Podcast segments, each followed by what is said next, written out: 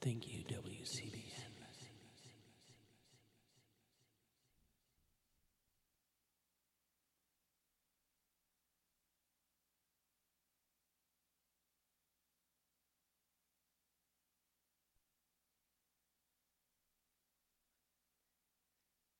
Thank